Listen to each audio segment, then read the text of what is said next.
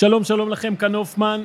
תנו לי דקה לספר לכם על המבצע המיוחד שאנחנו אה, יוצאים לכבוד שבוע הספר, וגם לכבוד חצי שנה למונדיאל על הספר מוצ'צ'וס. 70 שקלים, מחיר מיוחד עד לסוף החודש, עד ל-30 לחודש. דיוויד ישים אה, לינק בתיאור של הפרק הזה, ויש גם קוד קופון בוקוויק, שבוע הספר, תשתמשו בו 70 שקלים על מוצ'צ'וס, אה, וזהו, תחזרו לפרק עכשיו. ביי, תודה. בואו נתמרמר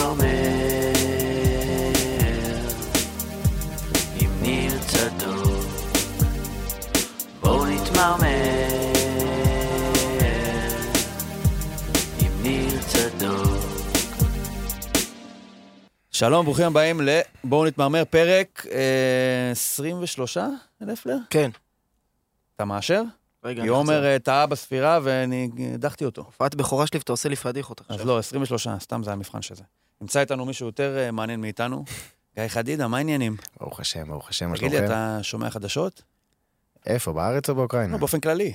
שומע, לא הרבה. אז איך הגעת לאוקראינה? נשמע כמו אחד שלא לא שומע חדשות. האמת ששנה האחרונה השתלשלות של אירועים, אה, של של קריירה שלמה, נקרא לזה ככה. בוא שים לנו timeline, אתה מגיע, מתי- מתי אתה מתחיל באוקראינה? אני מתחיל באוקראינה סוף פברואר. סוף פברואר זה אומר בערך מה, כמה, כמה זה לפני המלחמה, אחרי המלחמה? בערך? שנה- כבר שנה למלחמה. שנה למלחמה. סוף פברואר הזה. הזה. אה, אוקיי, סבבה. כן, נכון, פרצה. בפברואר 22. תגיד לי, אתה אומר במשפחה, קיבלתי הצעה, יש לי אוקראינה ללכת, וגם במשפחה אף אחד לא רואה חדשות? או שהאבא אומר כאילו, יאללה, יהיה בסדר. אה, לא קל, יותר, יותר מהמשפחה של אשתי, אני חושב. כי, אתה יודע, ברגע שההורים הולכים איתך כל הדרך מאז שאתה ילד, אז הם אה, מכירים את השיקולים, מכירים כמה קשה עבדת ועברת כדי להגיע לאן שאתה נמצא. אה, אז ברגע ש, שמשפחה שהיא פחות ליוותה אותך במהלך הקריירה, אה, פתאום אתה לוקח את הבת שלהם ל... ממש לא ככה. סתם לחו"ל, אתה לוקח אותה למשהו שרואים בחדשות. אה, מבחינתם שיא על- התופת, כן. שיא התופת, אבל ככה. זה לא ככה. זה ממש ממש ממש לא ככה. זאת אומרת, אתה מסתובב שם, אתה מרגיש תל אביב, מי שלא מכיר, אודסה, אתה יודע, אנשים שומעים אוקראינה, אולי קופץ להם בראש אה, אומן, או אני יודע מה, כל מיני כפרים, תרנגולות ועניינים, בלי, בלי להתנשא. אודסה זה עיר על נמל, עיר גדולה, עיר, עיר מדהימה. כאילו סבבה לגמרי. אילת של שם, אתה. אומר, אה, רגועים. עוד פעם, אני לא מזלזל, כמובן במלחמה והכל, אבל uh, ממה שאני חוויתי את העיר, זה, כמו שאמרתי לך, אילת של אוקראינה, uh, עיר מדהימה. לקח לי, לקח לי איזה חודש, חודש וחצי של שיחות וידאו uh, עם ההורים של אשתי ועם ההורים שלי, אותם. לשכנע אותם ש, שתראו, הכל בסדר, ו, ואני יושב פה ב, עם משקפי שמש, ושותה איזה משהו, ו, ו, והכל בסדר. כמה זמן לקח לשכנע אותך שזה בסדר? לפני? Uh, תשמע, היה לי, בוא, בוא נלך קצת אחורה. היה לי בינואר שתי, שתי, שתי הצעות, איפה היית בינואר כשקיבלת את ההצעות? בריינה. בריין, אוקיי. אה, נלך אחר כך בהמשך של הפודקאסט, איך- איך איך הגענו למקום הזה, אבל אה, היה לי אוקראינה והיה לי טורקיה. אה, ובאמת, מבחינה מקצועית הרבה יותר עניין אותי... טורקיה ליגה ראשונה? לא, ליגה שנייה. אוקיי. מבחינה מקצועית הרבה יותר עניין אותי אוקראינה ליגה ראשונה, כי זה בסופו של דבר גם ליגה יותר חזקה. אה, אה, וזה מה שרציתי, זאת אומרת, הייתי רוצה להישאר נאמן למקצועי, פחות לקטע הכלכלי, אבל... אה, כלכלי היה עדיף טורקיה? חד משמעית. אוקיי. אה, אבל כמו שאמרת, כל הפרסומים של המלחמה והכל, אז אה, זה גרם לי לזלוג לכיוון טורקיה. אנחנו לא ניכנס לך לחשבון בנק, אבל אה, באופן, אה, בערך בפרופורציות. כמה אתה מקבל, האם זו המשכורת הכי גדולה שאתה מקבל? קיבלת עד עכשיו בקריירה? בטורקיה? באוד- באודסה. באודסה לא. לא, בטורקיה קיבלתי יותר. היית יכול לקבל יותר. כן, קיבלתי, זאת אומרת, הייתי בטורקיה. כמה זמן היית הייתי בטורקיה? בטורקיה חודש, זה חלק אה, מהסיפורים. חודש זה לא, אנחנו ניגע בסיפור הזה, כן, כן. כי למעשה לא שיחקת משחק רשמי, נכון? לא, זה רק המזל, כן. כאילו היית יכול לעבור. בדיוק. אז בוא באמת, נסה לשבור לנו את הקונספציה הזאת, כי אנחנו מסתכלים על המצב באוקראינה, אנחנו כישראלים צורכים את זה כמשהו, מלחמת עולם, סוג של, ואתה אומר, החיים באודסה, שנגיד מאוד רחוקה מהגבול, נכון? מהגבול עם רוסיה. כן. שוב, אבל השאלה היא, כי אנחנו מגיעים ממקום שהוא לא שווייץ. השאלה האם זה שאתה מגיע ממקום שאנחנו יודעים מה זה לחיות פה בחיים שהם לא הכי בטוחים תמיד ב-100%, האם זה עוזר להגיע למקום כזה, או שצרות של אחרים תמיד נראות יותר גדולות? חד משמעית זה עוזר. עוזר. אה, אני חושב שאני מגיע ממקום, כמו שאמרת, כמו שאנחנו מגיעים מפה, אה, זה גורם לי לקחת הכל בפרופורציות. אז עשיתי באמת אה, כמה שיחות עם, עם זרים שגרים שם, של הקבוצה, לפני שהגעתי, והבנתי פלוס מינוס את המצב. אה, אני יכול להגיד לך שאם אתה נמצא עכשיו באוקראינה ורואה חדשות על ישראל, אז אתה בטוח ש, שאנשים מסתובבים פה עם קסדות. המלחמה היא פה ושם... אתה בטוח שאנשים מסתובבים עם קסדות, ואיך איך אנשים מסתובבים, ואיך, אה, ואתה יודע, פתאום פעם ב- בחודש מקבלים אה, סרטון של, של איזה מחבל מסתובב עם, אה, עם רובה ומרסס אנשים ברחוב. שם זה לא קורה, זאת אומרת, שם המלחמה היא יותר צבא מול צבא, שזה טיפה שונה, זה פחות טרור. יש אזעקות מדי פעם? זהו, אז שם, אה, בגלל שזו מדינה שהיא פחות מכירה התנהלות של מלחמה, אה, אז לקח להם שנה, שנה וקצת להסתגל. אה, זה לא כמו אצלנו שאם עכשיו יש טיל לכיוון אשדוד, אז יש אזעקה באשדוד. שם יש אזעקה בכל אוקראינה. עכשיו, אוקראינה, לשם השוואה, אני חושב שזה אולי 20 פעם מדינת ישראל. משהו כזה, כן. אתה מבין? אז uh, בפעם הראשונה, פעם שנייה שהייתה אזעקה, הסתכלתי על האנשים ברחוב, ואני קולט פתאום שכולם ממשיכים ללכת כרגיל והכל בסדר, כי, כי אנחנו באודסה, אנחנו לא, ב, לא בגבול, uh, וזהו, אתה מתרגל. אבל ממוצע אזעקות uh, של פעם, פעמיים בשבוע, בעיקר. בלילות. אה, אז אנחנו בשיאה של הפגרה, אבל כבר לקראת העונה הקרובה שבפתח, אנחנו שוב רוצים לספר לכם על חברת גו-אוט. אז ככה, גו-אוט היא חברה חדשה שהולכת להשתלט על שוק הכרטיסים למשחקים בארץ החל מהעונה הבאה. קודם כל ולפני הכל, גו-אוט הם בשבילכם האוהדים. אתם הולכים ליהנות סוף סוף מפלטפורמה טכנולוגית עם חוויית משתמש בינלאומית בכל מה שקשור לתהליך רכישת הכרטיסים, אפשרויות לניהול המנויים שלכם ושקיפות לאורך כל הדרך. צ'אט אנושי ייתן לכם מענה מסביב לשעון לכל בעיה שלא תהיה עם דגש של ימי המשחקים. גם הקבוצות יקבלו בפעם הראשונה אפשרות להתנהל עם טכנולוגיה שכל מטרתה היא לעזור להן להגדיל את ההכנסות והשליטה. ובקיצור, גו-אוט איתנו, והם באים לעשות טוב לספורט הישראלי, ובעיקר לאוהד הישראלי, עם צוות מנוסה בהפקות, אירועים, מסיבות וטכנולוגיה ייחודית וישראלית. נראה שהולך להיות פה ממש טוב, אז יאללה, תודה לגו-אוט, ובחזרה לפרק. היציאה החוצה, אנחנו, יש איזשהו חלום גדול לשחק בחו"ל. נכון. עכשיו, השאלה האם, אתה, האם הדבר הזה שנקרא חו"ל, הוא תופס לכל מה שנמצא מחוץ לארץ, או שאתה אומר, "אה, זה לא, הייתי מעדיף, אולי מערב אירופה או משהו כזה, חד משמעית לא. אה, לא, אתה לא, מרגיש אקסטרה ריגוש מסוים בלהגיד, אני משחק בחו"ל, לא. אני חד משמעית לא, לא, לא, לא רציתי לצאת לליגה שאמרתי, טוב, זה לא ישדרג אותי לא כלכלית ולא מקצועית. אה, לא, בכל, בסופו של דבר הליגה הישראלית, אני מאוד מכבד אותה, כי היא נתנה לי את כל מה שיש לי עד היום, בוא נגיד את האמת. אה, היה לי הצעות מ... אני אזרוק לך סתם מדינות, אזרבייג'אן, אה, קודם כל אחורה, בישראל היו הצעות? היו הצעות. אוקיי. אתה מדבר על, ראשונה. על הקיץ הזה או... לא, מדבר איתך לפני שאתה יוצא לטורקיה, ואז אה, נמשיך חד לזה. משמעית, היו הצעות. היו הצעות, ו- ואמרתי, אני לוקח את ה- את השנה הזאת, אה, עוד פעם, בין 27, זו אחת ההזדמנויות האחרונות שלי באמת לצאת לחו"ל. אפילו בקטע חווייתי, אני מניח. להגיד, ניסיתי, ראיתי, יש- לא לסיים קריירה, אומנם יש עוד שנים, לא לסיים את זה בלי ל- לבדוק את הדבר הזה. בדיוק, כי באמת גיל 27 זה גיל שהוא סוג של, אני לא אגיד הזדמנות אחרונה, אבל אחריו גם מאוד קשה לצאת לחו"ל לליגה שבאמת אה, מעניינת. מהמם. אה, אז אמרתי, אני לוקח את זה עד הסוף, והתאמנתי לבד, והתאמנתי וחיכיתי, כי החלון בחו"ל הוא מתחיל קצת יותר מאוחר מישראל. זאת אומרת, אנחנו ביצה קטנה כזה, אז אתה יודע, השחקנים מסיימים חוזה, ישר חותמים, שם אה, פחות מסתכלים עלינו, לשחקן הישראלי. אנחנו דרג C, במקרה הטוב, דרג D. אה, אז ברגע ש... שהפאזל לא מתחבר לקבוצות מסוימות, אז הן פתאום מתחילות להסתכל עלינו. על ה- מי עשה את הקישור? אה, עשה את הקישור אדם קידן, אם אתה יודע מי זה. אה, סוכן, אה, סוכן שלי. אה, עשה את הקישור עם אה, אוקראינה, עם טורקיה, זה הגיע דרך מישהו אחר. מהמם. אה, אבל בוא נגיד שבקיץ אה, לא יצאתי לחו"ל, היה לי איזה משהו משפחתי. אה, אימא שלי הייתה, היה לה איזה מחלה קטנה ו... והייתי צריך להישאר פה, ולכן Mhm. סירבתי לאיזה שתי הצעות שהיו לי אה, מחוץ לים, ופתאום מצאתי את עצמי אה, סוף ספטמבר, תחילת אוקטובר, בלי קבוצה. מדברים על ספטמבר 22. אז זה, כן, שהיה. אה, וסירבתי אז לשתי קבוצות בישראל, כי באמת רציתי לצאת לחו"ל, אבל פתאום קרה מה שקרה עם אימא, ומצאתי את עצמי בלי כלומר, קבוצה. הרכבת כבר עברה. ממש ככה. אגב, אה, זו סיטואציה שנתקלים בה הרבה שחקנים, נכון? מהלך החלון של הקיץ, יש את הרצון הזה לסגור כמה שיותר מוקדם, מחכים יותר מדי לאיזה הצעה, לפעמים היא לא באה, לפעמים באה באיחור. זה, זה אי ודאות, זאת אומרת שאנחנו מהשוק שהוא לא כדורגלנים, לא כל כך מכירים. נכון, זה הרבה עניין של אורך רוח וכמה אתה יכול, אה, כמה אתה יכול להכיל ו- ולספוג. עכשיו אני אתקיל אותך, כמה קבוצות שחקת בקריירה? אני לא יודע. אתה לא יודע. אני אגיד. אתה, גם אם אתה מרגיש, אני עושה את העבודה שלי טוב, האופן המקצוע שלך מחייב אותך לעזוב מקום עבודה, כנראה אחת לשנה, אחת לשנתיים. במקרה הטוב. אז עכשיו זה הופך אותך חסין יותר לשינויים ולקטע של יהיה בסדר, להאמין שיהיה בסדר, או שזה מכניס לחץ יותר, חוסר ביטחון. לא היית רוצה לדעת, כמו שנניח, לא יודע מה, אני עובד במקום עבודה שלי שהוא לא פה כבר, עצוב אולי להגיד, 16-17 שנה, אוקיי?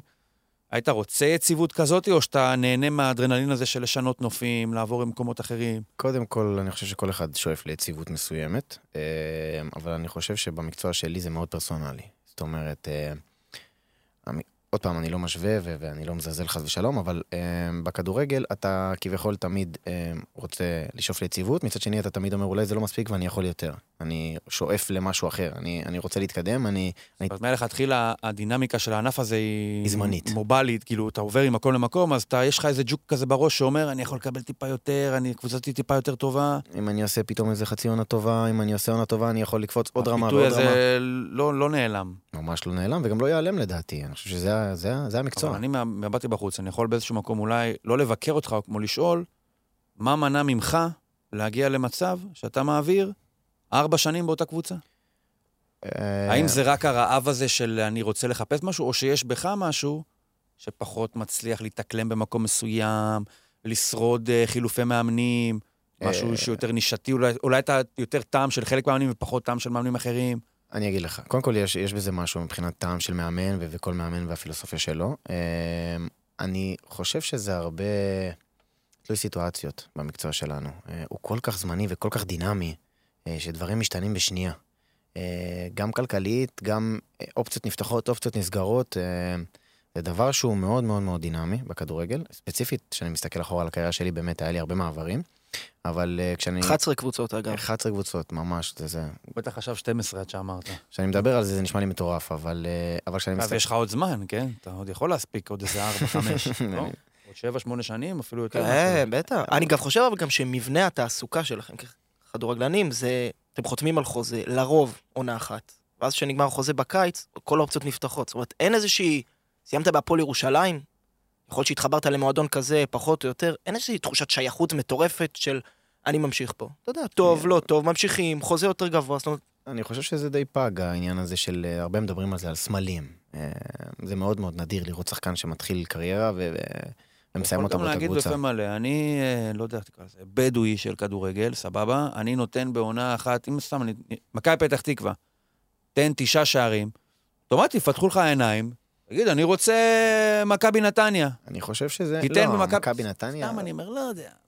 הפועל תל אביב. אחרי זה ניגע בהפועל תל אביב. תלך להפועל תל אביב, תיתן שם פתאום גול וחצי, אז פתאום יהיה, תצטרך לרדת כנראה אחורה. זה, זה, כמו שאמרתם, זה המבנה של המקצוע. אני חושב ש... אתה אבל רוצה, תכל'ס, זה לא, ממש לא בושה, כן? לא, בסופו של דבר אתה רוצה... למקסם. למקסם אה, מקצועית וכלכלית. וגם כלכלית, חד נכון. משמעית, חד משמעית, ואני חושב שכל מי שיגיד לך אחרת ישקר. אה, זה, זה, זה, זה המבנה של המקצוע. אה, אבל כשאני מסתכל אחורה קצת על באמת כל ה-11 קבוצות אמרת, אה, לקחתי מכל אחת משהו, ואני חושב שכן באיזשהו מקום, אם אני מסתכל על סוג של גרף, אני בונה לי גרף, אה, אמנם הוא די איטי בהתקדמות, אבל, אבל כל, כל שנה, שנה, שנה, שנה, שנה עשיתי איזושהי התקדמות, אה, ויש בזה משהו גם מספק. אתה כבר שנים פה, נע בין בין ליגה ראשונה, לפעמים ליגה שנייה. אתה לא מוכר, אבל אתה לא שם שידוע לכל חובב כדורגל בישראל. נכון. הבעיה אצל חובב הכדורגל בישראל, שלא שם לב, או שיש משהו שאתה מרגיש שהתפספסת קצת. קודם כל, אני לא חושב שהבעיה אצל אוהד הכדורגל בישראל. אמ, אני חושב שיש המון שחקנים ש... ש... שאם הם לא בקבוצות הגדולות, אז, אז השם איפשהו הם פחות מוכר, אם גם הם פחות חשופים לתקשורת, שאני יכול להגיד את זה על עצמי. אה, שאני פחות. הסטייל ש... שילך וידבר בתקשורת, ואתה יודע, יותר מתעסק בעצמי. ובתכלס בכדורגל, שככה אני רואה את זה. אה, ואני שלם עם זה לחלוטין, זאת אומרת, טוב לי איפה שאני נמצא, תמיד אני שואף ליותר, אבל זו הסיטואציה. חשבת לפני, מתי התחלת לשחק כדורגל? בגיל 6, גיל 6. איפה? בהפועל ערד. הפועל ערד. כשהתחלת בהפועל ערד שם לבעוט, בחול שם, כל ה... זה עניינים, ים המלח. חשבת בגיל 28 שתהיה במקום יותר טוב, פחות טוב, אתה הגשמת את החלום, לא הגשמת את כל החלום, איפה אתה ממקם את עצמך, ואתה יודע, בפרספקטיבה ארוכה, בגיל 28, אמרנו אותו, 27. אה, יוצא לי לחשוב על זה לפעמים, אה, אבל כשאני מסתכל אחורה ומדבר במרכאות כמובן עם הילד, עם גיא בן שבע, אז חד משמעית אה, שלם עם המקום שאני נמצא בו וגאה. אה, להגיע ממקום כמו ערד, בלי לזלזל כמובן, ולהגיע לליגת העל, ועכשיו גם לצאת לחו"ל. אה, זה משהו שהוא... אתה ש- אנחנו כזה, עכשיו אני כאילו אבקר את השאלה שלי, כי אנחנו כאילו תמיד נוטים להסתכל על מישהו שהגיע לפועל חיפה, אה, ליגת העל, משחק עכשיו בחו"ל, ואנחנו כאילו חושבים שתמיד חייב היה להיות יותר, שכאילו בכל אחד יש איזשהו סיפור שהוא כאילו קצת מפוספס בהכרח. ועזוב, תגיד לי אתה, בשכונה שלך בערד, בקבוצה שלך בערד, כמה שחקנים היו שהיו עכשיו מורידים יד בשביל להתחלף איתך? ויותר מזה, אולי גם כמה שחקנים שהיית יכול להגיד בגיל 10, 11, 9, בואנה, הם יותר אה, מוכשרים ממני, הם יותר... אה, זה והם לא מחזיר הגיעו. אותנו אחורה בשיחה, של, של זה המבנה של אתה המקצוע. הצלחת. ברוך השם. אני אומר, זה, זה מחזיר אותנו אחורה בשיחה, שזה המבנה של המקצוע. בסופו של דבר אתה, כמו שאמרת, אתה נותן קצת גולים, אז נפתח לך העיניים ואתה רוצה יותר. תמיד יש את הג'וק הזה בראש שאתה אומר, בואנה, אני, אני יכול יותר. אבל מצד שני, רגע, תעצור רגע, תסתכל אחורה, איפה היית, איפה אתה עכשיו, אה, ומה השגת, ו... ו... מתי. הרגע שהאמנת, שלא האמנת, שחששת הכי הרבה, שאולי זה לא יקרה? אמ, אני חושב ש... תשמע, אנחנו, אנחנו תמיד הקבלנו את זה לפירמידה, ב- בילדים, נוער, אמ, ש, שמתחיל, מתחילה פירמידה מאוד רחבה עם המון ילדים והמון כישרונות, ו- ואולי אחד, שתיים, כל מאמן אומר לנו את זה אה, בילדים, שאולי אחד, שתיים יגיע פה לבוגרים. אז אה, פתאום אתה בנערים ב', נערים א', אולי פחות משחק, אולי פחות אה, בתמונה, אז אתה מתחיל לחשוב, אבל אני חושב שמבחינת אה, הראש שלי וההתמדה במקצוע, אף פעם לא היה לי ספק שזה מה שאני אעשה שתגיע. בחיים. לגמרי. בהחלטה, אני מחזיר אותך שנייה בהחלטה לצאת לחו"ל, כי יש לנו איזו היכרות, שטחית אמנם. לי זה מרגיש, וגם דיברנו על זה קצת לפני הפרק, שזה היה עניין לא לצאת לשם הלצאת, אבל משהו פה מיצית בכדורגל הישראלי. אתה מסכים איתי? עכשיו, שוב, זה היה יעד, אה, אני יודע, הקבוצה היא בליגה שנייה בטורקיה, שסלח לי, אני לא זוכר את שמה. גם אתה אומר משכורת את טובה. גם לא, איצטדיון, זאת אומרת, לא, היה לא. שם איזה... עוד נגיע לזה שאכלת שם רעידת אדמה, נכון? עוד לפני המלחמה באוקראינה. כן, כן, כן, כן. אתה אה, מכיר שם כ- היית? אתה מכיר כדורגלן שתוך שלושה חודשים חווה גם רעידת אדמה ביד אחד ואז מלחמה ביד אחר. שמעתי, ביטוי, אה, אני חושב יונתן כהן אמר אותו, איתי אנג'ל של הכדורגל, הוא הגדיר אותי, אה, זה היה גדול. יש לנו כותרת. אה, כן, אבל אה, לשאלתך, אה, כן, אני חושב שתחושת מיצוי קלה. אה, מה זה מיצוי? ממה? עוד פעם, אה, מכיר את הליגה, נהנה מהליגה, אה, ברוך השם, מצליח מבחינה אישית. אה, עוד פעם, לא בגדולות, אבל בקבוצות, אה, עשיתי פה שנתיים אה, במכבי פתח תקווה קפטן, גמר גביע, הפועל חיפה, עשיתי ליגה אירופית. טוב, זה, זה פחות, איך, כמו שניר אמר, זה, זה עבר מתחת לרדאר הרבה פעמים, שיחקתם מול אטלנטה שם, נכון? ושיחקנו מול אטלנטה. עם איזה אלוף עולם היה שם, פפו גומז. כן, כן, שחקנים באמת ברמה, ברמה אחרת. שאלמוג אה, נפצע, לא? כן, כן. כן. זה היה זה היה בבוזגלוס. בבוזגלוס, נכון, כן. איפה אני... במשחק לא הייתי. אז יצאתי לטורקיה, ותשמע, פתאום אתה- חוויה אחרת לחלוטין, תרבות כדורגל אחרת, משוגעים. כל משחק 20 אלף איש. אמ, משהו מדהים, ופתאום אה, קצת, פתאום רעידת אדמה, אתה קם בבוקר, חמש בבוקר, טלפון מאמא, מה קורה, מה קורה? אני אומר לה, אמא, הכל טוב, מה... היא אומרת לי, הייתה רעידת אדמה בטורקיה, עשרות אלפי הרוגים. אמרתי לה, תקשיבי, אני לא יודע על מה מדברת. אה, פותחים טלוויזיה, באמת, כל המדינה נכנסה לסחרחרה. אה, ואז מסתכלים קצת על המפה, וגם טורקיה כמו אוקראינה מאוד מאוד גדולה, ואתה מבין שאתה בכלל יותר רחוק מהרעידה מישראל, וואלה. ממש.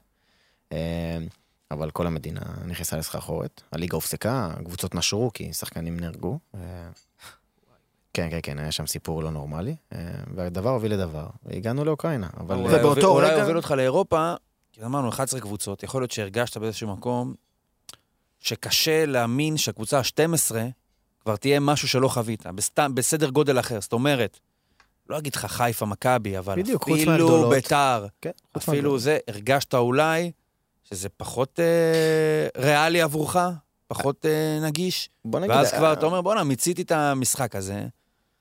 איפה אפשר להמציא משהו חדש? כי להמשיך אולי להתבחבש בין אה, ריינה לפתח תקווה לסכנין, לא יודע מה, אז בוא כבר נעשה משהו אחר. בסופו של דבר זה, זה כמו בעולם, זה היצע בביקוש, אתה יודע. אתה... איפה שצריך, זה, זה כמו פאזל, אמרתי לך בהתחלה. ו, וכן, הייתי, ב, ב, נקרא לזה אה, דרג ביניים של הכדורגל הישראלי, לא הייתי בקבוצות הגדולות, ו, ו, וחוויתי ועשיתי, פלייאוף עליון ו, ודברים כאלה. אה, וכן, רציתי לצאת לחוות את עצמי בעיקר, במקום אחר, לחוות מנטליות אחרת, אבל מקצועיות גם על אחרת. נישה מאוד צפופה בכדורגל. זאת אומרת, אם. היית מגן שמאלי, דיברנו על זה, פחות דיברנו על תחרות. זה אני וגל אה, לפני, ש, שאולי עם אבא שלי היה קצת יותר, אה, אתה יודע, מסתכל לטווח הרחוק, בדיוק, ופחות מתרגש מה... יש לך רגל שמאל. זה כבר אה, זה- משהו, באוכלוסייה זה פחות, זה בטח בכדורגל. אתה יודע, אני בלי לדבר על שמות, אבל לפעמים מרגיש לי מהצד שכדי להיות מגן שמאלי בליגת העל, צריך הרבה פחות... אתה מלהיות- צריך כושר, להגיע לגיל 18 בקבוצה, לא להיפצע בדרך, ואתה כבר, וואלה, 70 אחוז ליגה לאומית. ומפה לך תפרוץ כבר. ואתה משחק בעמדה שהיא מצריכה אולי יותר, והיא גם מאוד עמוסה, הכדורגל הישראלי. נכון. אה, דיברנו על זה, גל ואני, לפני באמת באמת השידור. אה, עוד פעם, אמרתי לו שזה קצת משעמם אותי.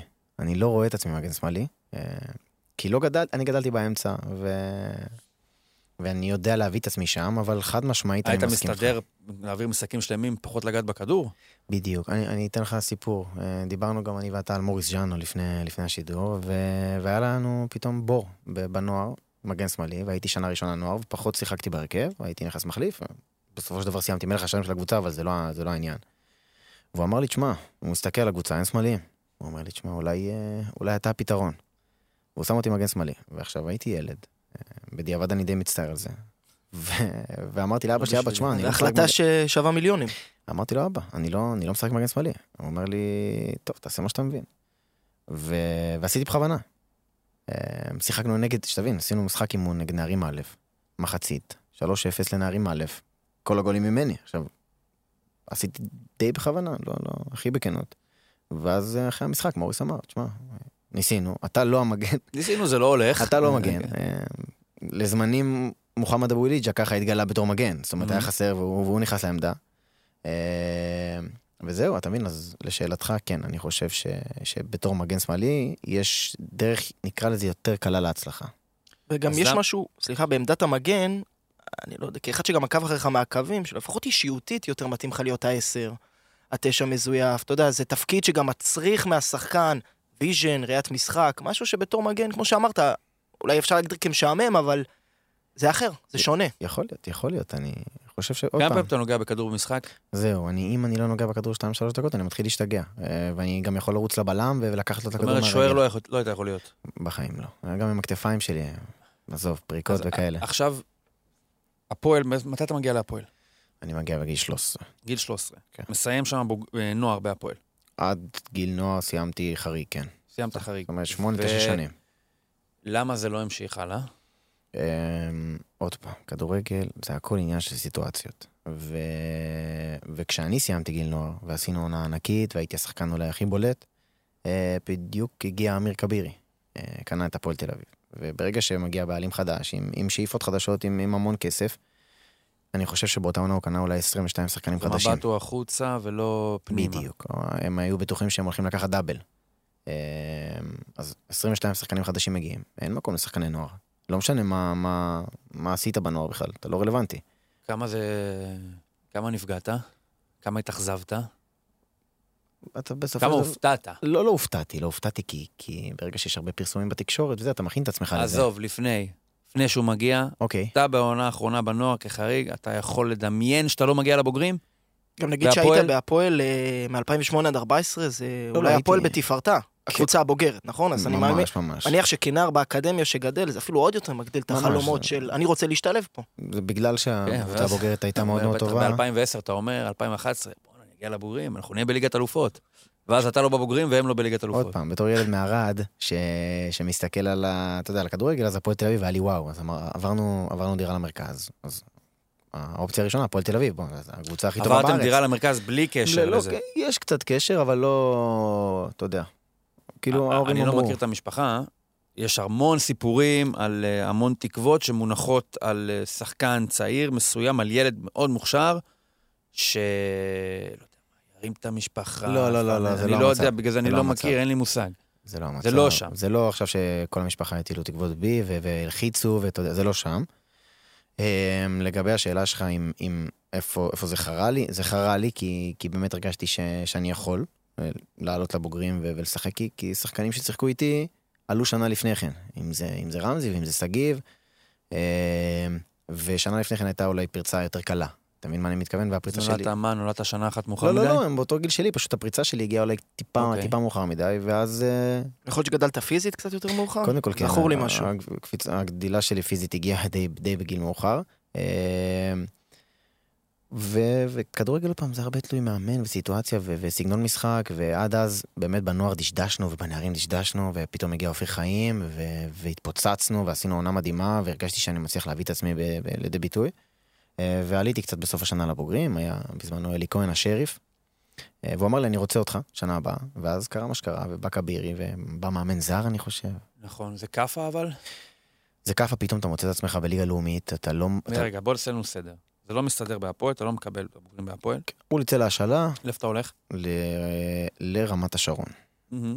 אני יכול להגיד פה במלא שעשיתי טעות, כי כשסיימתי גיל נוער, אופיר חיים הלך לאמן את ראשון. עם אייל ברקוביץ'. גם הוא סיים את תפקידו בפועל תל אביב בזמנו. ואמרו לי, אנחנו מאוד רוצים אותך, עשית עונה אצלנו טובה מאוד בנוער, בוא, בוא תתחיל בוגרים.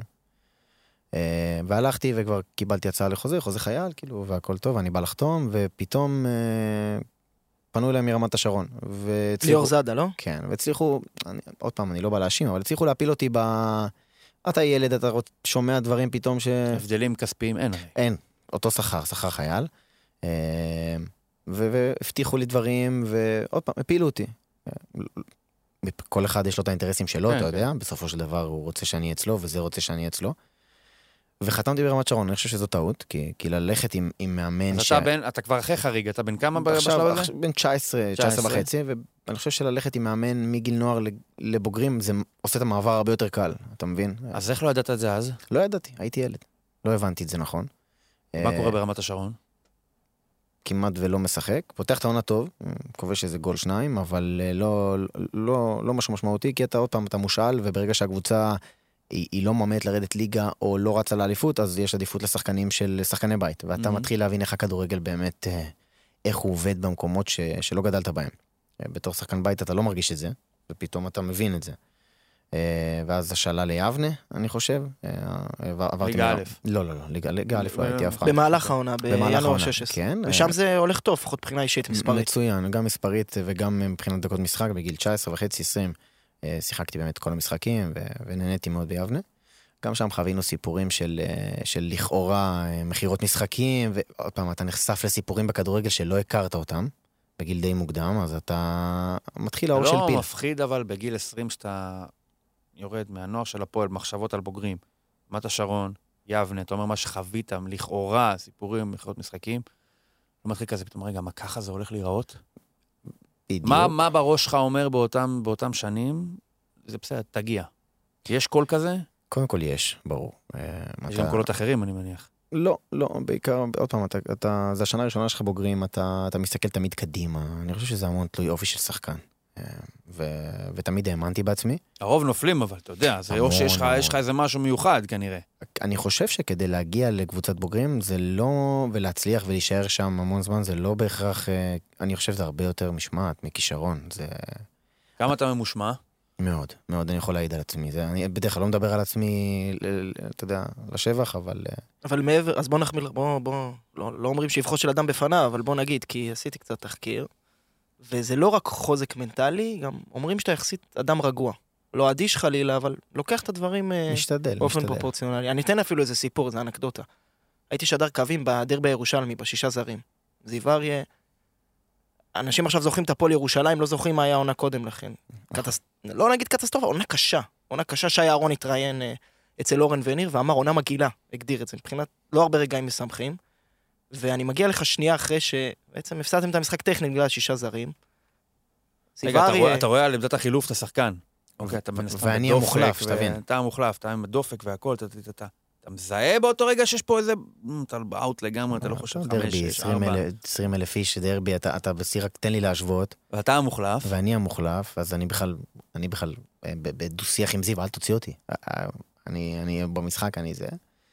1-0 לביתר בשלב הזה. 1-0 לביתר, ואז אני מגיע לספסל, 2-3 דקות, ואז גל אומר לי, הפסדתם את המשחק בכלל. לנו הודיעו בשידור, אורי אוזן אמר בשידור, אז אה, לי העורך צועק באוזנייה, תעשה עם זה משהו, כי הפועל ירושלים לא יודעים, במשך דקות ארוכות לא יודעים, אני פשוט צועק את זה לגולן חרמון, ואז זה לאט לאט חלחלה ההבנה, אבל דווקא הנקודה שלי, נפגשתי איתך אחרי, שם במסדרון בטדי, ואתה יודע, פרופורציות, בדיוק. פרופורציות. ראיתי שחקן, ראיתי שם את גיא בדש וזה, שחקנים היו ממוטטים, אתה יודע, גם דרבי, פרופורציות, כי בסופו של אתה דבר זה... יודע, לאוהד ה- האימפולסיבי, וזה שבשבילו, בצדק או שלא בצדק, זה כל העולם, אני מבין שלך, שנתי, לא יודע אם כל זה שנתי, זה אולי נשמע מזלזל קצת, הרוגע הזה, הוא משהו שיכול לה- להתפרש גם כניכור מסוים. יכול להיות, כאילו אדישות מסוימת אדישות, וניתוק ניכור, מהסיטואציה, כל, אבל... כל אה, תכונה של רוגע שמבחינת עצמך, כלפי החוץ, בעולם כל כך אינטנסיבי ואימפולסיבי, יכול להיתפס גם כמשהו שקצת מנותק. אני חושב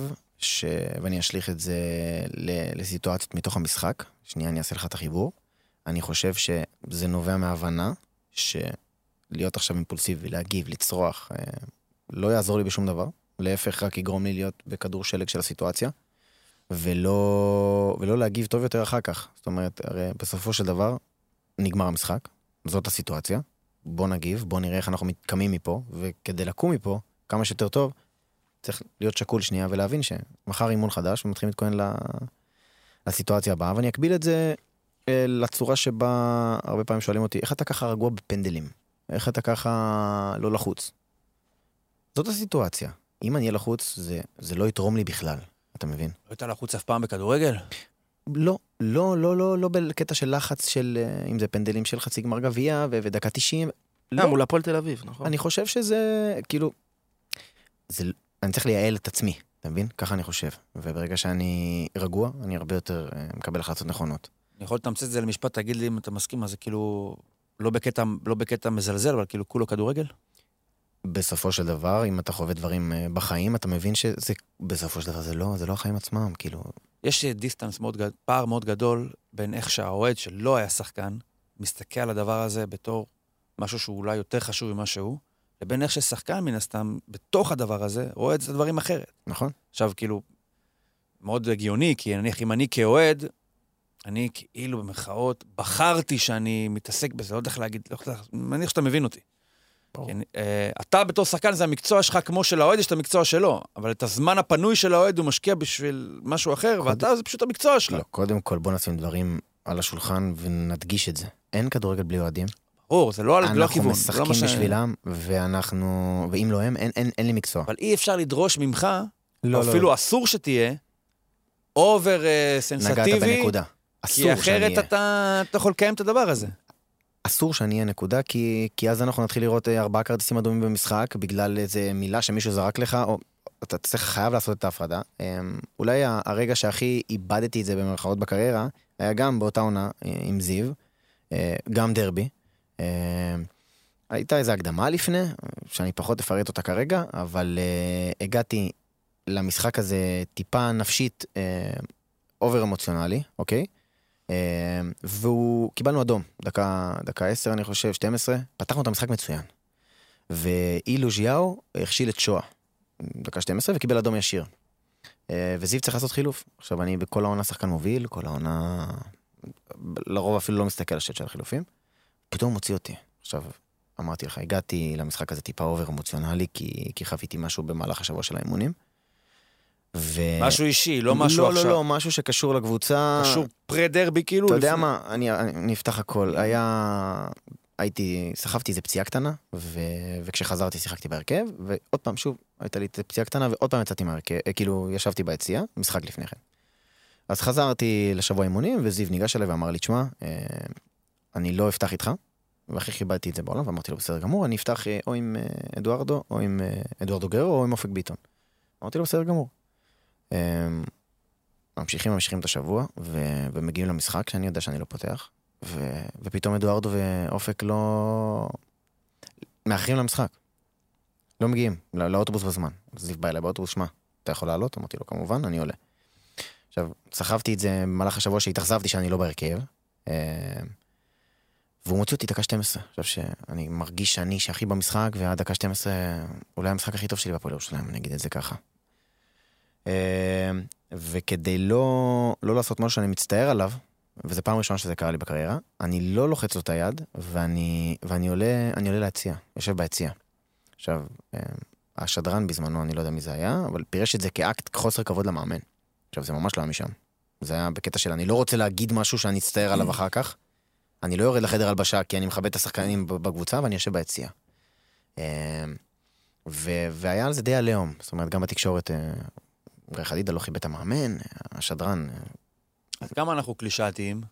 המון, נדבר על תקשורת. המון, המון, המון, המון, המון בעיניי. למה זה? כי אנחנו קלישאתיים, או כי אנחנו לא מבינים בכלל? אני אגיד לך מה, אני לא הייתי שחקן, אני יכול רק לשאוף, לנסות להבין שדברים לא מתנהלים תמיד לפי הפרוטוקול. זאת אומרת, זה קצת יהיה שחצני מצידי להחליט עבורך שלהחליף אותך דקה 12, לא משהו שיכול לערער אותך או לגרום לך להתעצבן, כמו שאנשים מתעצבנים בכל דבר בחיים. קודם כל, אני לא מצפה ממאמן, ואני אני לא מצפה ממאמן בכלל לחשוב על השחקן שהוא עושה את זה, זה מבחינתו הוא עסוק במשחק. ומצד שני, אל, ת, אל תחשוב עליי שאני צריך להגיב לזה תמיד בקור רוח או... בדיוק, בדיוק, בסופו של דבר גם אני בן אדם. אה, וכמו, ש...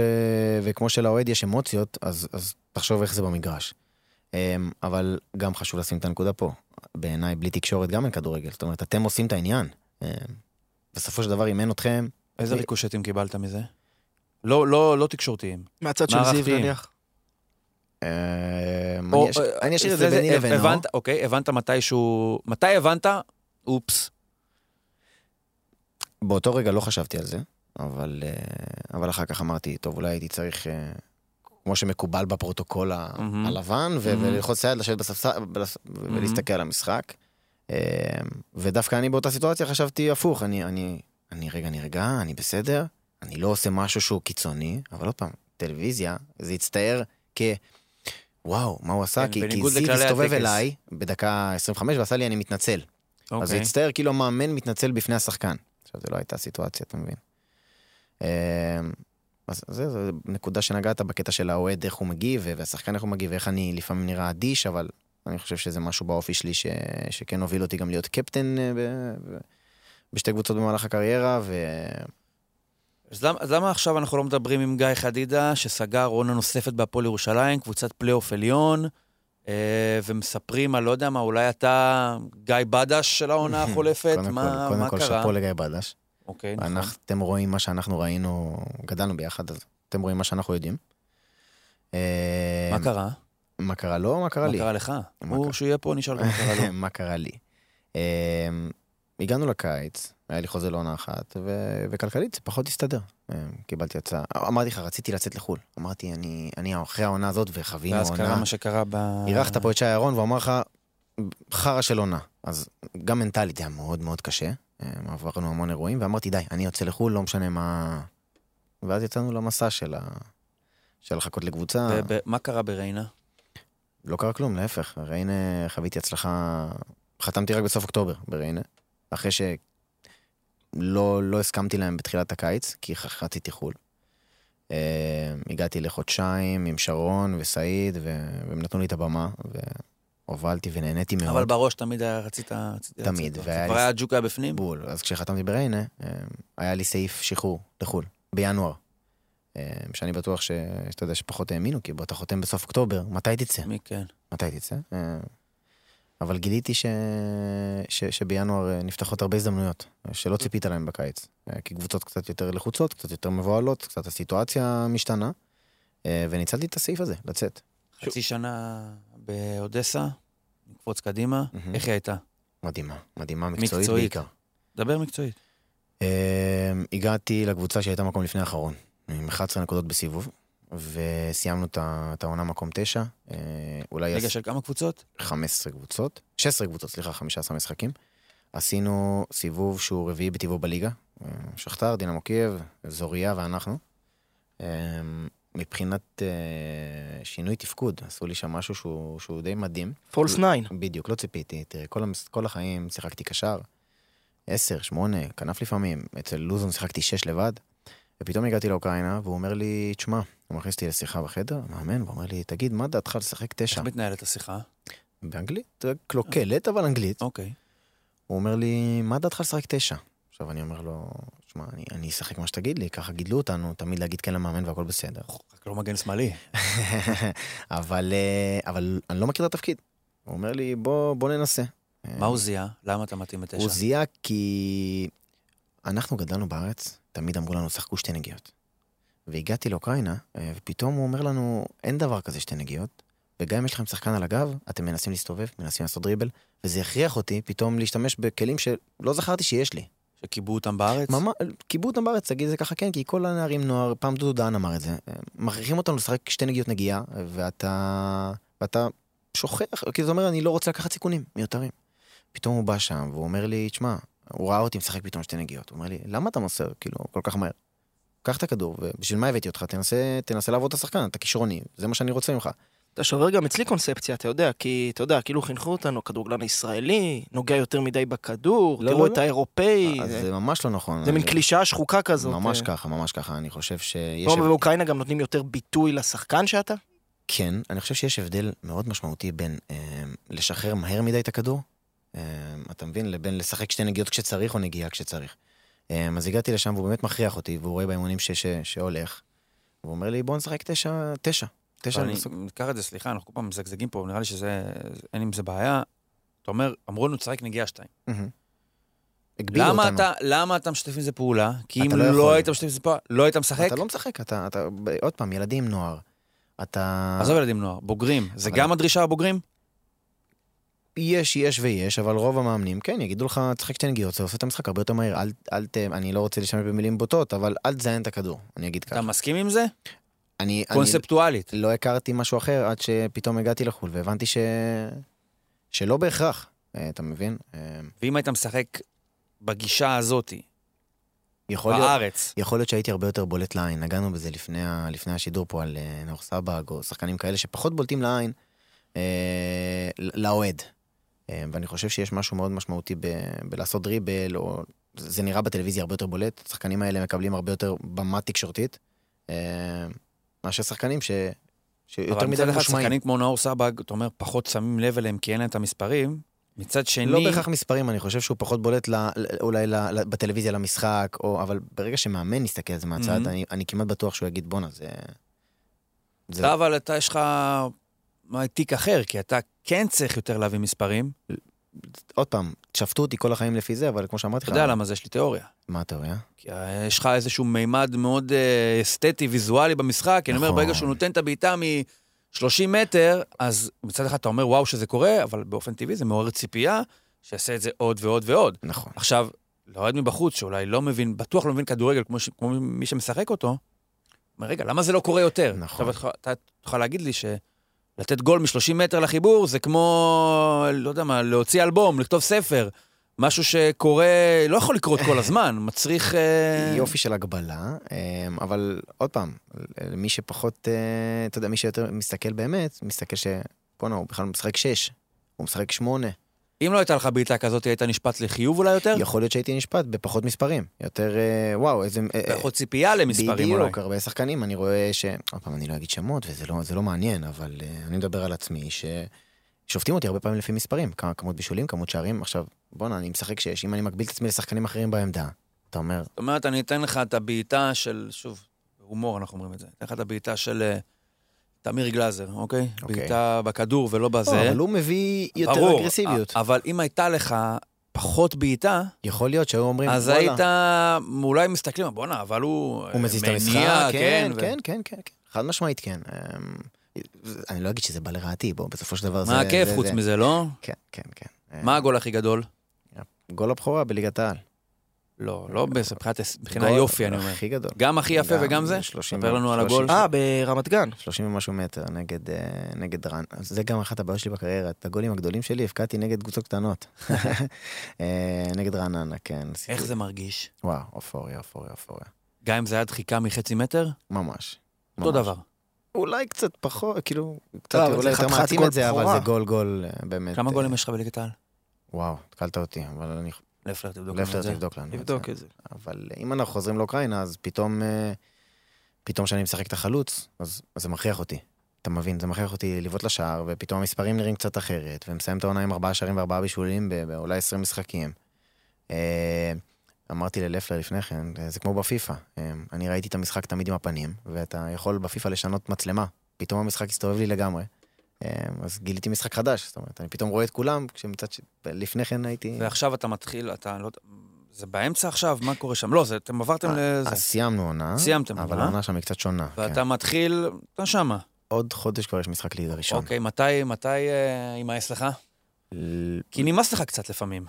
לא, אני לא, עוד פעם, נגעת באופי, אז אני חושב שאני יכול להעיד על עצמי שאני לא, לא בן אדם כזה שנמאס לו, להפך, אני רק מגלה את עצמי עכשיו מחדש, ולא יצאתי כדי לחזור. לא בקטע שלילי רק, אבל גם יכול להיות שאתה יודע, אוקיי, טעמתי מזה, אני רוצה אתגרים, אני רוצה גם אפשרויות כלכליות אחרות. מתי אתה חושב שיחזור איזושהי מחשבה של, אוקיי, מה, מה ה-level הבא? יכול מה להיות, הדבר הבא שאפשר להיות. לכבוש? יכול להיות, אבל אני חושב שגם ה-level הבא יהיה, יהיה מעבר לים, זאת אומרת, אני, אני אתה מגלה, לא לא... פה בקרוב. לא רואה את עצמי פה בקרוב, הכי בכנות. אה, אני זה בטח לא רק כסף, זה ממש ממש ממש לא רק כסף, זה, זה, זה זה כן? כמעט הכל לא כסף. אה, זה, זה אני מגלה את עצמי במקצוענות אחרת, בחוויה אחרת. אה, פתאום אתה מרגיש מה זה להיות זר. אה, זה קצת פתח לי את הראש, לזרים שהיו פה. לגור בחו"ל. חוויה, לא. חוויה, חוויה ש, שלא הרבה אנשים זוכים נכון. בגיל הזה. אבל אני מבין כמה אנחנו באמת רחוקים בקטע של ההסתכלות על המקצוע בכלל. היה לכם פרק, אמרתי גם לגל, עם, עם ניר ביטון, שהוא דיבר על הבאדה, על ההצלחה שלו שם. אה, ופה הוא פחות מקבל סיקור, ופה הוא פחות מקבל אה, את ההבנה של בכלל מה הוא עושה שם. הוא סוג של אל שם ב- בסקוטלנד, בתור ילד בן 21, ש, שכל שנייה קופץ, אה, אולי לוקחים אותו בפרמייר ליג, ואולי... אה, זה, ופה זה, אוקיי, באדה. עזוב לוקחים לפרמייר ליג. כמה אוהדים יש שם? איפה? אצלך. המון, המון. זה בטח כיף. מתי חוזר מי- הקהל אגב? או שזה תלוי אז אני חושב שהשנה במלחמה? כבר יחזיר, יחזירו 10% מהאיצטדיון. לא היה קל בעונה האחרונה. היה 500 היה? איש, 600 איש, אבל, אבל זה בטח כיף שמישהו, שהוא לא קוראים לו דוד, שלמה, אה, משה, שאין לו דעה מוקדמת עליך. לא משנה, אפילו מישהו שהוא זר, זאת אומרת, לא היה שום סיכוי שהוא בכלל ידע שאני קיים אי פעם, כן. ופתאום בשבילו אני בעל משמעות. ממש. זה כאילו נראה לי, בלי לזלזל באהבה ממישהו בארץ, אבל לקבל אהבה ממישהו במדינה אחרת, מעולם אחר, נראה לי כיף, מרגש אפילו יותר, לא? כיף ו- והרבה יותר נקי, כי כמו שאמרת בארץ, אז uh, הרבה באתרים, בזה, אז פלוני חתם ב... סתם אני אומר, הפועל חיפה. אז ישר האוהד הממוצע נכנס לראות את ההיסטוריה של פלוני, אולי אני מכיר אותו מכמה כתבות, אז הוא מג- מגיע עם דעה מסוימת, ופה פה אתה בא נקי. אתה בא נקי, ו... ואתה גם תאר פה סיטואציה של איך אתה חווה את הדברים, אבל לא רק ככדורגלן, כישראלי שגר בחו"ל, כי יש עניין בתקשורת ספורט שליגיונר יוצא מעבר לים, לשפוט אותו אך ורק על פי קריטריון אחד. נכון? דיברנו על זה קצת לפני. הצליח או לא. נכון. אבל פה אתה מתאר לי פה תמונה שלמה. הרי אם אני וניר היינו עכשיו נשלחים בשליחות לחו"ל, לעבוד אה, פודקאסט הפודיום אודסה, תנאים טובים, שכר זה זה, לא היו שואלים אותנו אחרי שנה, רגע, כמה האזנות היה, כמה לא זה... יודע אם היו שואלים, אני חושב שהיו שואלים, אבל לא משנה. אני חושב שבארץ, יש לך רק, הצלחת, לא הצלחת, כי זה החיים הרגילים שלך שאתה מכיר מהיום הראשון. הבועה פה. פה יש לך משהו שהוא לא תלוי הצלחה, לא כי הם שונים מהאוקראינים מהישראלים, אלא פשוט כי אתה במקום אחר. יש פה עניין חווייתי, שאתה לא יכול לקבל משחק בארץ. אחרי שבוע שגרתי שם, אמרתי לאשתי, תקשיבי, אני עכשיו מבין כמה, כמה אנחנו חיים פה בבועה בישראל. זה כאילו, אנחנו בטוחים שאנחנו מרכז העולם, ומחוץ לישראל אין כלום. ופתאום אנחנו גרים בחו"ל, וכמו שאמרת, יש לחוויה גם חלק משקל. איך אשתך מקבל את החוויה הזאת של... אה, מדהים, מדהים, מדהים. היא דוברת השפה, אז אה, אה, מבחינת זה לא ידענו. התאקלמות, מבחינת התאקלמות זה די נוח לה. ועדיין ההורים שלה ככה כעסו שלקחת אותה כן, למדינה כן. שדוברת השפה? כן, כי זה, עוד פעם, התקשורת מציגה, עוד פעם, מה זה התקשורת? אתה יודע, מדינה במלחמה, אבל אתה פחות חווה את זה ביום-יום. אה, ונגעת בנקודה של ההצלחה, אז כן, בארץ באמת שופטים, אה, עוד פעם, זה, וזה המקצוע, זה בסופו של דבר כדורגל זה כן, אבל קצת הצלחה או לא- שוכחים שיש פה אינדיבידואל בסוף. נכון. דיברנו על איזה דוגמה אבל, טובה. אבל גם יכול להיות שזה מחשבה שלך בגלל שאתה לא מעורה בפרטים, כי פה אתה שומע חמש באוויר, ואתה אתה קורא ידיעות, אתה נכנס לוואן, ואני יודע, אתה לא נכנס ל...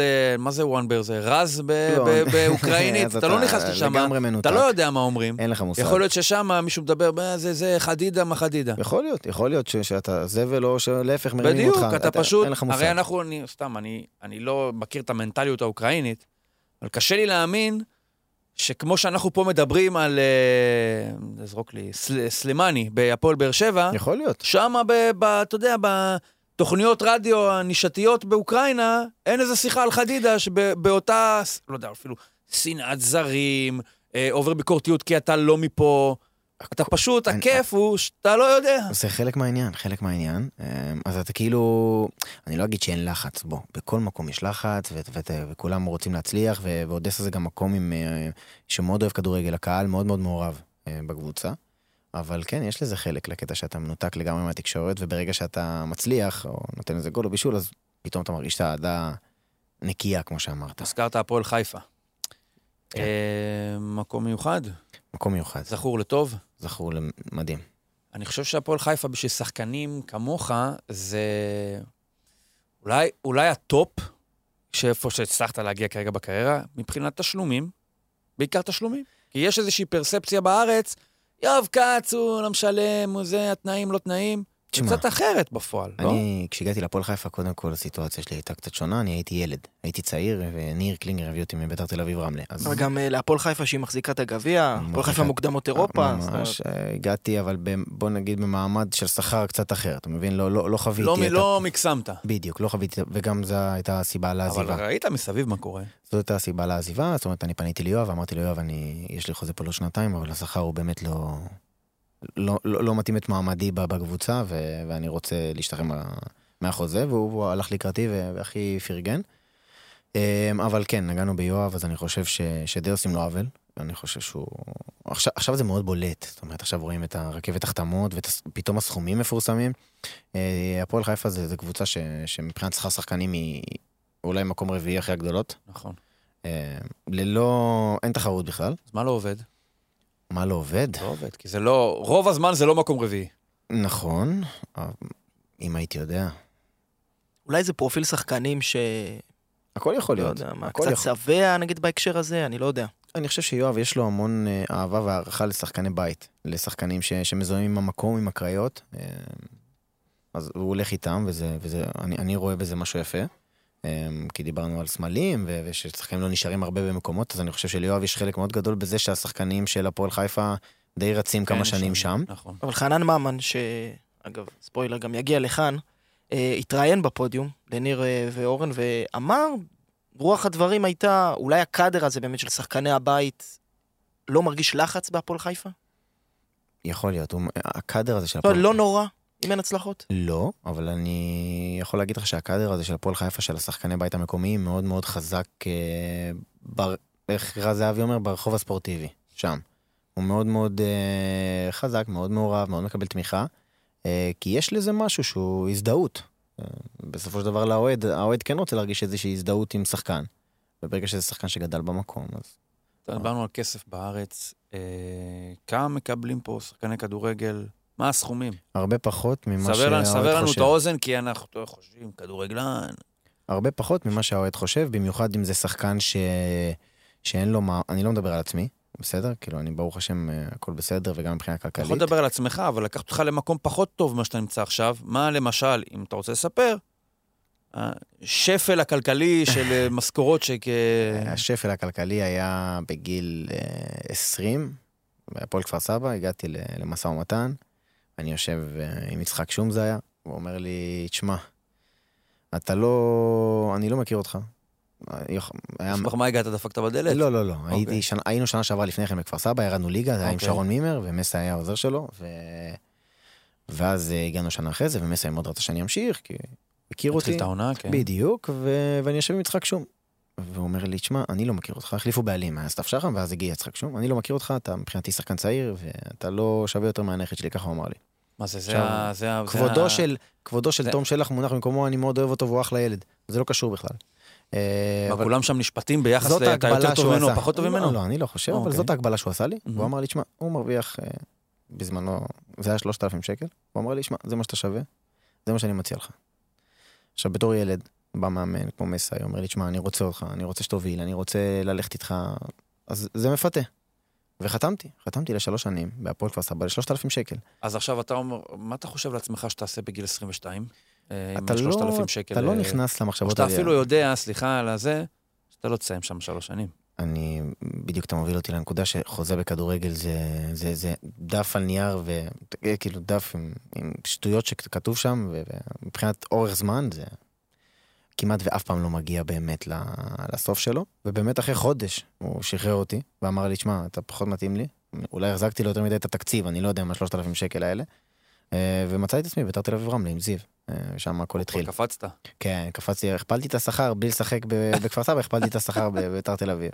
אנחנו צוחקים, אבל זה בטח... זה אה, עצוב, זה עצוב. זה עצוב, זה קורה להמון שחקנים. אבל למה זה ככה? בגלל שאין כ- אולי- אולי אין כסף. אני מניח שזה גם רגע השבר עבור הרבה שחקנים. בדיוק הגילאים האלה. התפר הזה בין ליגת העל אנשים. אומרים, יכול להיות שגם זה פוגש שחקנים ברמה של איזשהו ספק שיש להם בלי קשר לכלכלי, שקלים איזושהי גושפנקה או נורת אזהרה מסוימת, בן אדם מתחיל, אולי אפילו אמור, להתחיל לחשוב קדימה. עכשיו, תגיד לי, מה אתה רוצה לעשות? אתה אמור אולי להתחיל את החיים האמיתיים. הרי כדורגלן, אתה, אתה היום אדם בוגר, זה מקצוע כמו כל מקצוע, אבל זה כן סוג של חלום מסוים. נכון. עד שאתה מגשים אותו, זה כאילו איזושהי תחושה של, זה אומנם מקצוע, אבל זה מקצוע שווה יותר, כי זה לחיות את החלום, לשחק כדורגל. אני הייתי מתחלף איתך. בדיוק, כאילו אתה מרגיש אתה שכולם לא רוצה רוצים לוותר על להתחלף זה, איתך, כן. אבל, אז תמיד אבל יש בטח את ההתנגשות הזאת בין עד כמה אתה יכול להרשות לעצמך לחלום את החלום הקצת נאיבי, תמים הזה, שגם שווה לך 3,000 שקל בחודש, כשאתה יכול, לא יודע מה, לא אגיד לך לפתוח איזה פיצוצייה, אבל uh, לעבוד בעבודה אחרת שתיתן לך המינימום, אז תשמע. עשרת אלפים שקל. הייתה לי את הפריבילגיה לגדול במשפחה, ברוך השם, ש, שנתנו לי את, ה, את השקט הזה ואת הגב הזה של, של הכל בסדר, לך בדרך שלך, ואתה, ואנחנו מאמינים בך.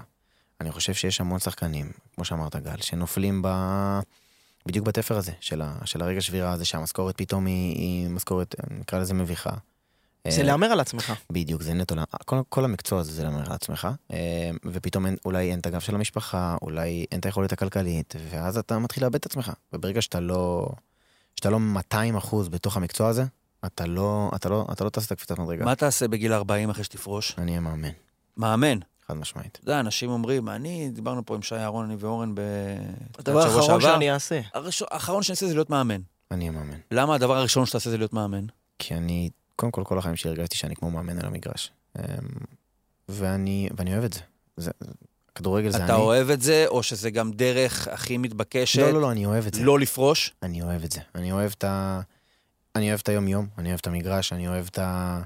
אני לא אגיד, זה לא חלוקת הוראות, אני אוהב את הניהול משחק, נקרא לזה ככה. אני חושב שאני יכול. אני חושב שאני יכול להצליח בזה זה. לא אה, קצת אה, מזוכיסטי? תגיד לי, אתה, כמה מאמנים שלך, אמרת שרון מימר, השם הזה חזר. נכון. עכשיו הוא התחיל, אה, בתחרונה בריינה, בן אדם שזז אה, מהרגע להרגע לשלוש מקומות בשנה אחת. בא לך לדבר הזה?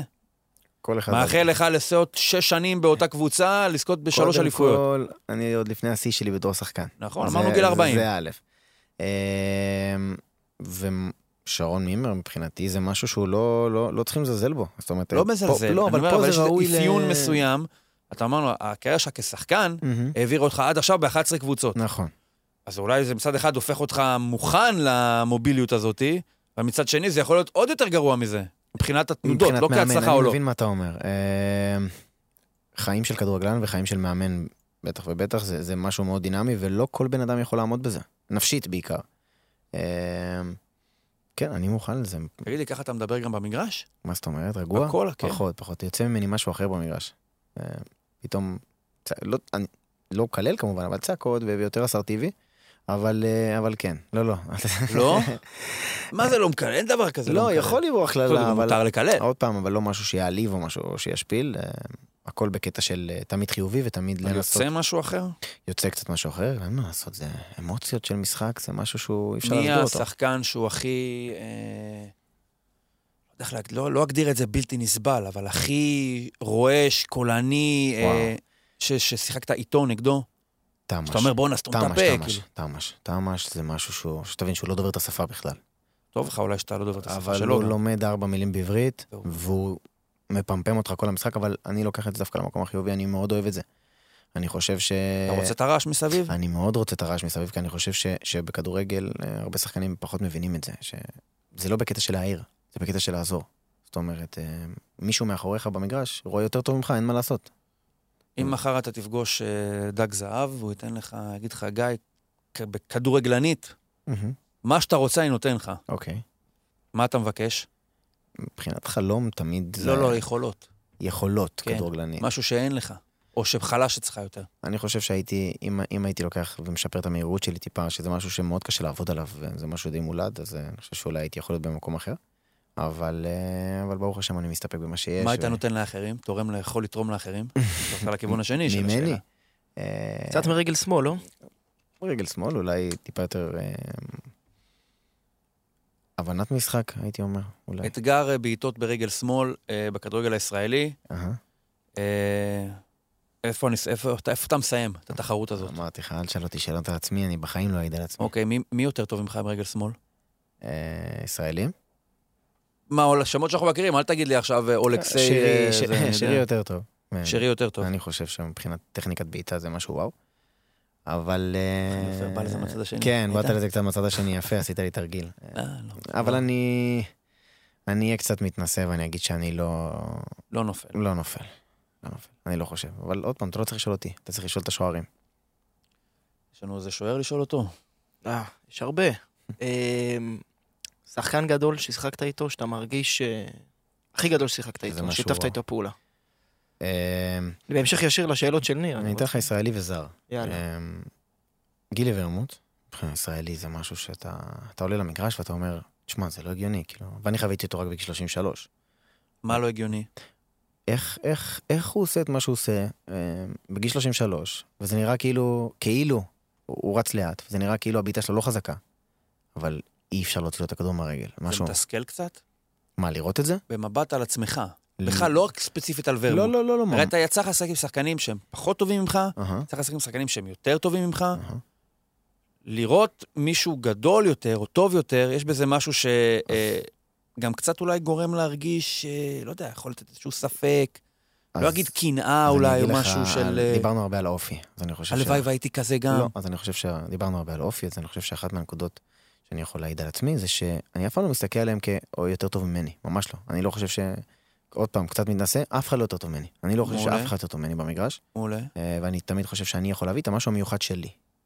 אה, כל אחד טוב במשהו אחר, אה, אבל שאלת על שחקנים באמת שהם, וואו, אז גילי ורמוט, והיה לי עוד אחד במכבי פתח תקווה, האוהדים הישראלים לא מכירים אותו, כי, כי לא הסתדר לו, הוא היה איתנו בליגה לאומית, קוראים לו בנג'מין ביה. זה שחקן שהיה עם גיא לוזון בסטנדרט ליאז', לקח איתו דאבלים, ושם, והוא היה בוולפס, ושחקן נבחרת בלגיה. וגיא הצליח להביא אותו לליגה לאומית, ומשהו שם לא הסתדר, אני לא יודע מה, אני לא נכנס לדברים האלה, אבל זה שחקן שאתה אומר כאילו, אני מבין מה יש באנגליה, ומה... למה אנחנו לא נגיע לשם אף פעם, כי זה משלב גם פיזיות, אבל גם כמובן כדורגל. וזה שחקן של קבוצת אמצע טבלה. ב... וזה גם ליגה קשה, ליגה לאומית. נכון. תמיד יש את הדיון הזה, תיקח מפה כוכב על, אני בכוונה היה מקצין כוכב פה. על, כוכב קח על. כוכב על בכדורגל העולמי, שים אותו עכשיו ברמת שרון בליגה הלאומית, דברים יכולים לא להסתדר. חד משמעית, אני חושב שזה גם הרבה נפשי ומנטלי. אתה יודע, אתה מגיע ופתאום מוולפס אתה מגיע לשחק ב- ב- באחי נצרת. כמה הפער גדול פה מליגת העל לליגה לאומית? לא גדול בכלל. לא גדול בכלל. לא גדול בכלל, אה, חוץ מהשלוש-ארבע גדולות, אני חושב ש... ואתה רואה את זה בגביע כל שנה, ש... שהקבוצות אה, מתמודדות לחלוטין. אגב, אבל במכבי פתח לספר תקווה, לעצמך איפה אני משחק? במיוחד... כן, יש אה, פער גדול? סליחה? לספר לעצמך כן, איפה אני משחק. כן, כן, כן. נכון. עדיין קודם כל מבחינת המותג הזה, אני בליגה ראשונה.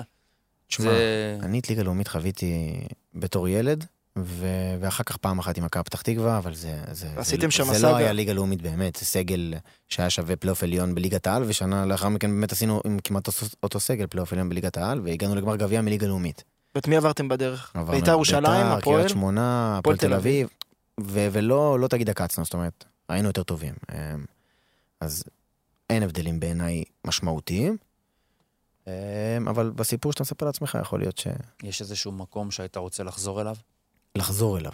כן. אמ, ולעשות משהו אחרת. זאת אומרת, לא לעזוב, להישאר, או... נגענו בזה שהייתי ילד שם עם, אה, עם ראשון, ש- ראשון, שעשיתי נכון, טעות. ובשלבים יותר מאוחרים. אמ, אני חושב שהפרידה עם מכבי פתח תקווה הייתה משהו שאולי שני הצדדים אה, יכולים להגיד טעינו. אמ, לפני שתי עונות, של- לפני שהלכתי לפועל ירושלים, זאת אומרת עשיתי שתי עונות מכבי פתח תקווה מאוד מאוד טובות, מאוד מוצלחות, עם עליית ליגה ופלייאוף עליון וקפטן אה, וגמר גביע, אבל אה, אז למה הלכת להפועל ירושלים? כי קודם כל חוויתי עונה מרובת פציעות, ואני יכול להבין למה, למה הוחלט באיזשהו מקום אולי כן לוותר עליי, כי, כי באמת נפצעתי די המון באותה עונה, סבלתי מחוסר מזל מטורף, אבל אני חושב שאם הייתי גם מהצד שלי קצת נלחם על זה יותר, אמ, אז, אז, אז יכל להמשיך ביחד, אבל אה, גם אני לא עשיתי את זה, גם הם לא עשו את זה. אמ, יצא לי לדבר קצת אחר כך גם עם אבי, גם עם גיא, והבנו ששנינו טעינו. חיים טובים, אבל. מאיזו בחינה? כדורגלנית, רגעי האושר בכדורגל מאוד מאוד קטנים. כרגע. טפו טפו טפו. כרגע, ברוך השם, טפו טפו טפו טפו, אבל בגלל שאתה, שחוויתי מה שחוויתי. כל הקריירה, אז אתה יודע להעריך את זה באמת. טיפ לקולגות שלך, דברו עם הסוכן, תחפשו פחות. משהו בחו"ל. אמ, כמה שאתה יכול, כמה שיותר מוקדם גם תצא. אני חושב שעכשיו זה גם מקבל מאוד במה אחרי מה שעשו נבחרת הנוער, והרבה שחקנים מתחילים לצאת. נניח, דיברו על נטע לביא, למשל. הוא צריך ללכת, זה יפן? זה זה. זה משהו שהוא... מה שאתה, אפילו לא כלכלית, מהרמה של ה... לשטוף את העיניים במרכאות, לזוז מ... לסיטואציה אחרת, וזה שחקן שעזב, קפטן, אלופה, 30 אלף איש. אני לא מצליח להבין בכלל את האנשים ש- שמרימים על זה גבה. אנשים יודעים, יפן מה עשו במונדיאל. אתה... זו מדינה שהיא מדהימה, עוד פעם זה חוזר אחורה, שאמרנו ש... שישראל זה כמו בועה קטנה, שאנחנו לא מבינים בכלל מה יש בעולם מבחוץ. ומבחינתנו אסיה, אז אוקיי, אסיה זה, הם לא יודעים לשחק כדורגל, ו... ואנחנו עשר רמות מעליהם. באסיה.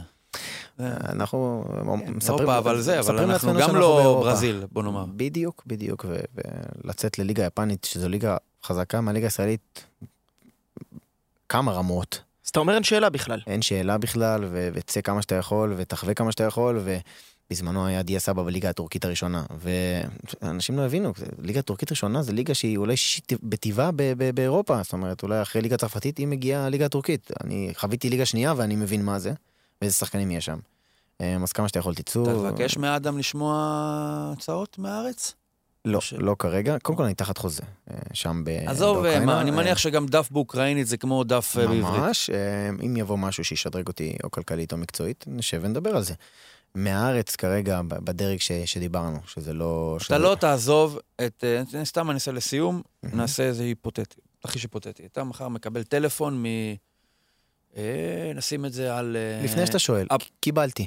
קיבלתי אוקיי. מ- משתי קבוצות, ב-level שאתה הולך להגיד, אוקיי. ולא, זה לא על הפרק, אה, בלי לשמוע אפילו את ההצעה הכספית, כי, כי רק יצאתי, רק התחלתי לחוות. אני מרגיש שאני משתפר כל יום, מבחינה פיזית, בעיקר מבחינת קצב, שזה שם זה שונה לחלוטין, הדרישות הן שונות.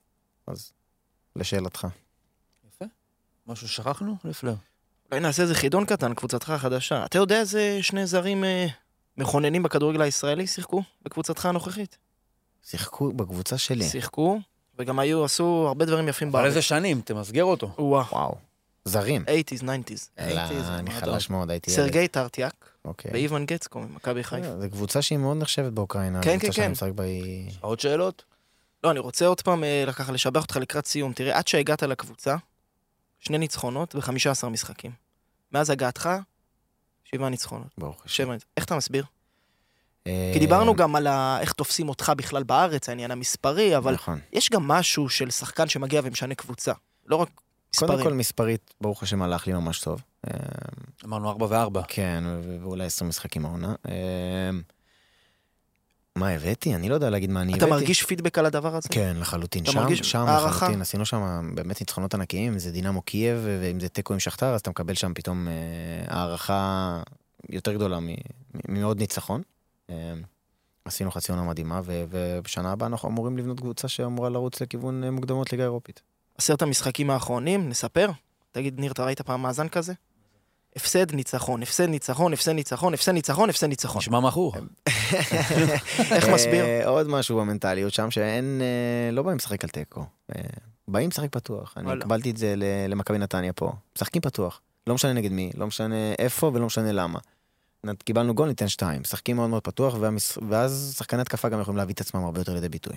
יאללה, שתמשיכו לתת יותר גולים משתקבלו, הלוואי. והמון בהצלחה. תודה. אני מאחל לך שמה שאתה רוצה בארץ, שתרצה להיות בארץ, שיתגשם. היה כיף מאוד לדבר. אה, אז אמרנו, חנן ממן יגיע לפה, בעזרת השם, בלי נדר בתחילת השבוע, ואנחנו נמשיך להתגלגל עם כל מיני נושאים וכולי. אז באמת, תודה רבה, גיא, היה נהניתי כיף. מאוד, מקווה תודה רבה שנהנית לכם. גם. מאוד. לפלר, אחלה הופעת בכורה. אה. יצאת מאחורי הקווים, נכנסת למגרש. אה, נהניתי. נהניתי מאוד. תודה רבה גם לעומר באולפני תטא, שאירח אותנו, ושלום לכולם, להתראות. בואו נתמרמר עם ניר צדוק. בואו נתמרמר